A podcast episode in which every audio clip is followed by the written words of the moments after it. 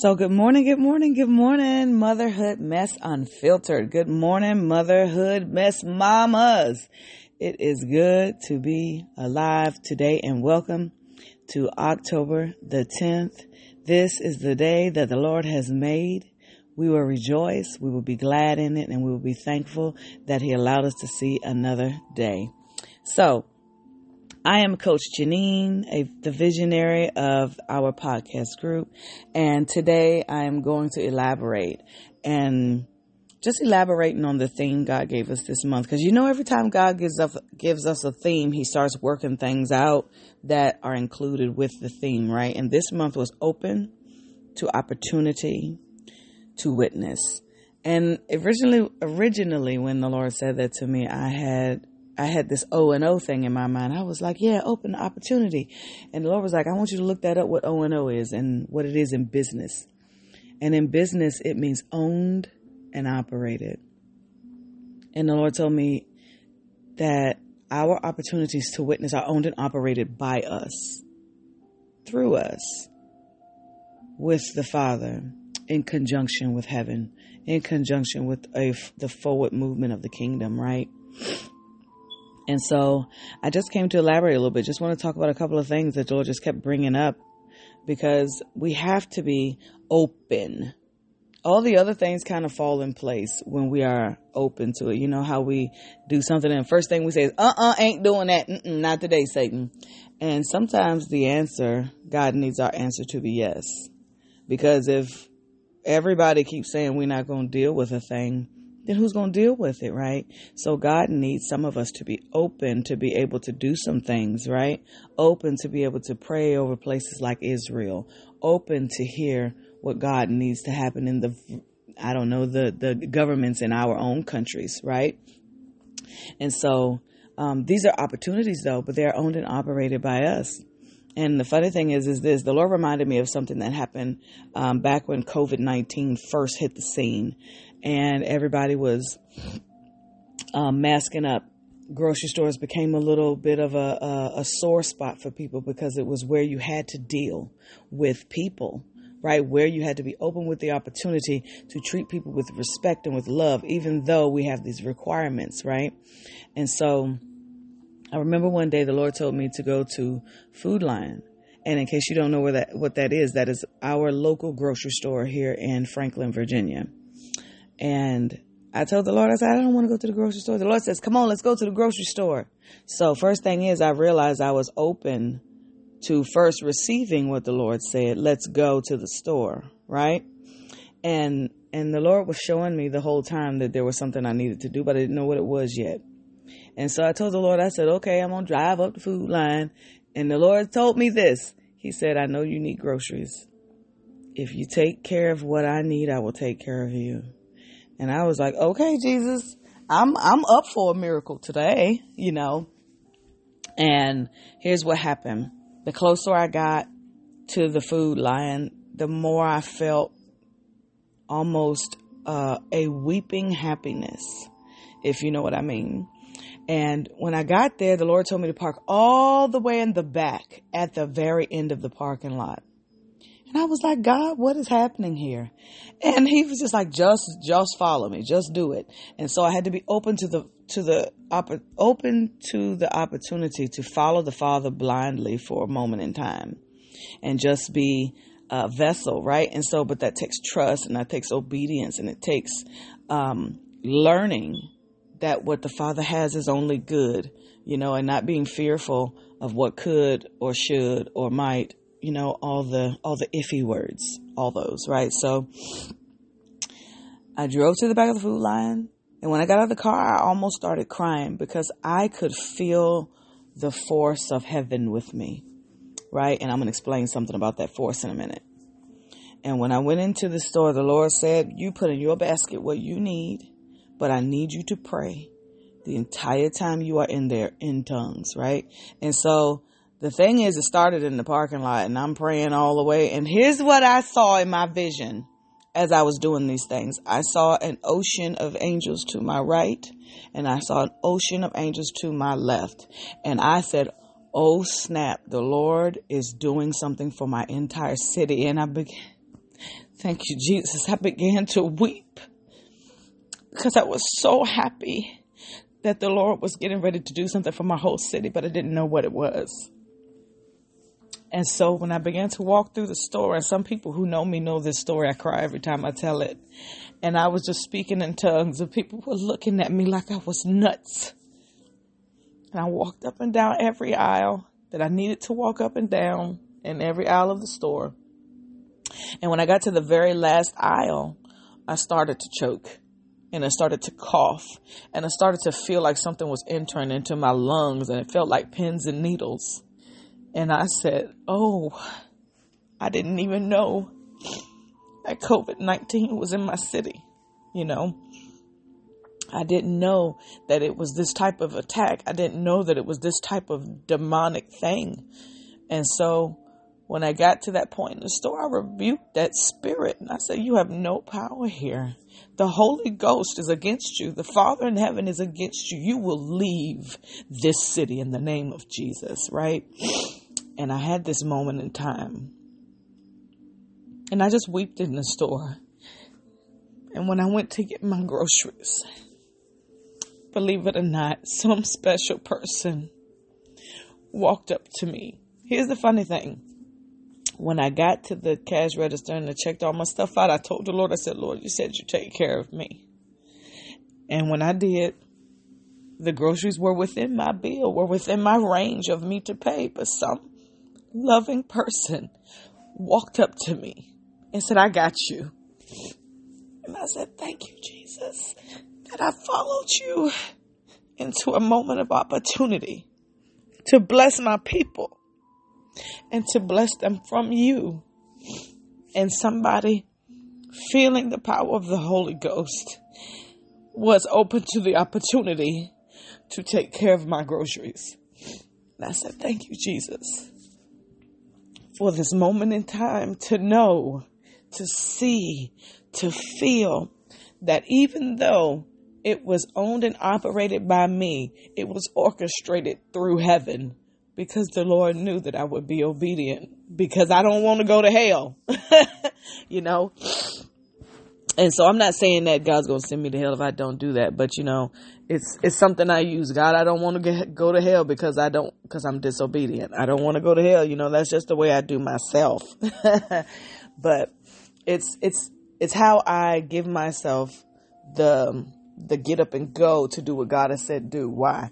Because when you have an opportunity and it's a missed opportunity, how many people would have been affected if I hadn't been obedient to God. So I thank you, God, that I am obedient. I thank you, God, that you have given me fortitude to be obedient and you're giving your people the fortitude to be obedient to what you have put in our hearts for the people around us and not just for us because the bible says thank you sakira in in second timothy chapter 4 verse 13 that you not just save yourself but you will save the hearers thank you jesus right and so I had a great opportunity to love on people, a great opportunity to save them or, or to pray for something that they didn't even know was in the way, that God saved them. Thank you, Jesus, that you saved my city. Thank you, Jesus, that you didn't allow the food industry in my area to hit pay dirt or po, po dirt or whatever you call it, right? so when we have those opportunities, opportunities in time, there's a force of heaven that operates with us. There's a force of love that operates with us. There's a force of correction that operates with us. Why? Because the Father needs His ministers. The Father needs His love to infect. The Father needs people to show people what everyday life looks like when you fighting the, the enemy from the kingdom as you move throughout your day. No, you're not going to have my grocery store. No, you're not going to have my city. You're not going to have my family. You're not going to have those things that God gave to us. We have dominion and we have authority. It is time for us to step up. It is time for us to step out and kick the enemy out of the places he should not be in. That's the opportunity God gave me. A couple of days ago, I had a huge blowout in my family. And that's probably why I feel weepy all the time right now because God told me to do a thing in my family and it caused a huge blowout. But it was over something very, very, very simple. And I to, and the Lord told me this. It may seem simple to your family, but it will let in a legacy of dishonor and it will let in a legacy of disrespect into your family to the point where it will scatter you. And that's exactly what happened when I addressed it. And the Lord said, Thank you for doing it.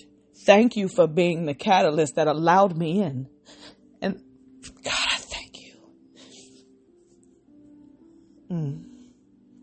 Sometimes we have to be the catalyst that allows God in.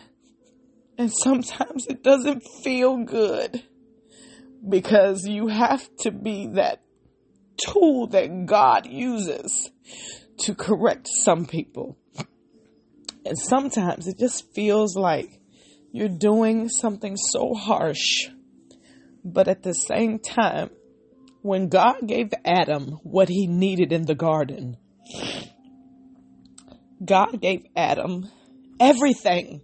He walked with him. He talked with him. He let him name everything in the in the earth. And that takes trust and love. But God saw deep in his heart that he was missing something. And God sees deep in our hearts, deep in our families, deep in our lives that some things are missing. What did God do to Adam? He laid him down and performed the first surgical procedure on him. And in other words, God had to hurt him to help him. But when God hurts you, He hurts you so good. Don't it feel so good when He hurts you? Don't it feel so good when He steals from you what you thought you thought about yourself? Don't it feel so good when He comes and it changes your whole life, but you got to suffer just a little bit for it? It feels so good because we learn so much. And we learn that He loves us.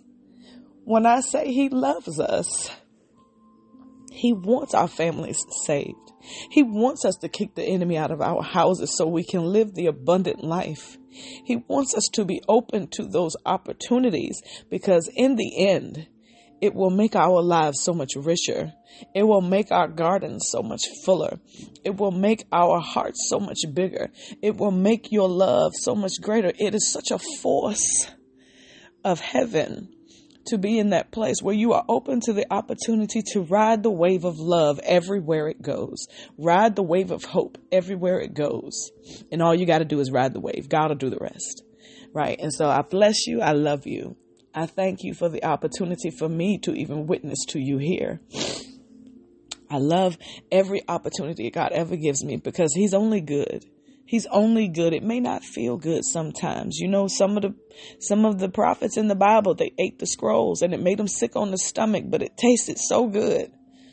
God, sometimes what we have to swallow doesn't taste good, but it is. It don't feel good, but it is. It doesn't seem good, but it is. It don't look good, but it is. Father God, we thank you for the opportunity to walk with you this way, to walk with the still waters, to walk. And when I talk about, when you talk about still waters, still waters is where things get rejuvenated. Because once it gets back in the rapids, it goes and it, and it's rough sometimes, right? It's fast sometimes, right? And sometimes we get a little banged up. And, and that's okay because guess what? Our armor, the full armor of God that we are given from heaven will protect us. It doesn't mean we don't get hit.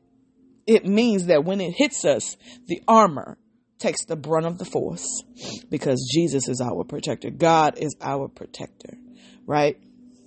And so when we go through these moments where the Father has made you a tool of correction, or a tool of love, or a tool of hope, or a tool of peace, or a tool of some sort to fix somebody else's crown, a tool of some sort to knock down the building that should have been knocked down 40 years ago, to knock down the hatred that should have been cast out with the person who brought it in, or all types of things, right? We have the opportunity to be open enough, owned and operated through us, through our gifts, through our love, through our talents that God has given us to spread throughout the land.